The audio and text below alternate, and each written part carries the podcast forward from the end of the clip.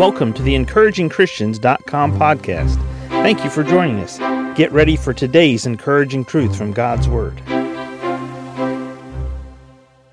In Matthew chapter 7, we pick up our reading in verse 24. Therefore, whosoever heareth these sayings of mine and doeth them, I will liken him unto a wise man which built his house upon a rock.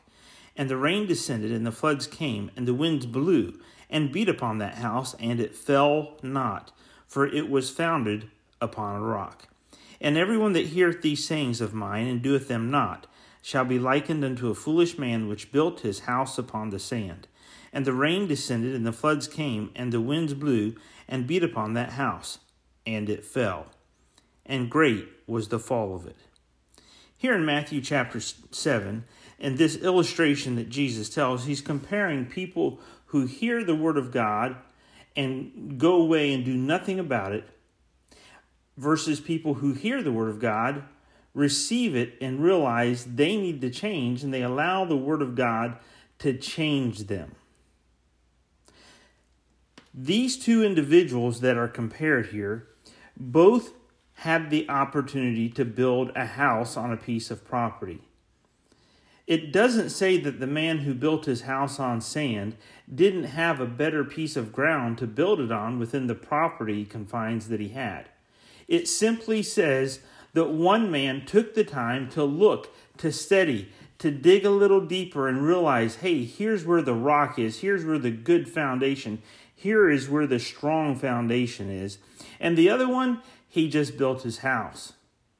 Hey, sand, sand. I mean, if you dig down deep enough, the, the house is still going to stand, right? No. Here's the reality of what Jesus is saying everyone faces storms, but not everyone is ready for those storms when they come. Not everyone chooses to be prepared for those storms, and not everyone builds on the right foundation. Whether you're building your life, whether you're building your family, whether you're building wealth, whether you're building whatever it is that you choose to build, whether it's a hobby in the garage or something. You and I want to build on the right foundation because when what we're building is challenged and the foundation either stands strong or it doesn't. Everyone faces storms Make sure you're the person who is building on the rock solid foundation. You're the one who is hearing the Word of God, heeding the Word of God, and being sensitive to it, yielded to the Spirit, and conforming to Him.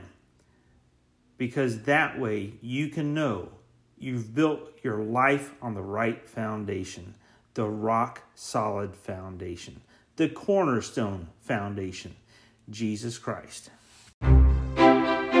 Thank you for joining us today for the encouragingchristians.com podcast. Please explore our website for more encouraging truths from God's Word.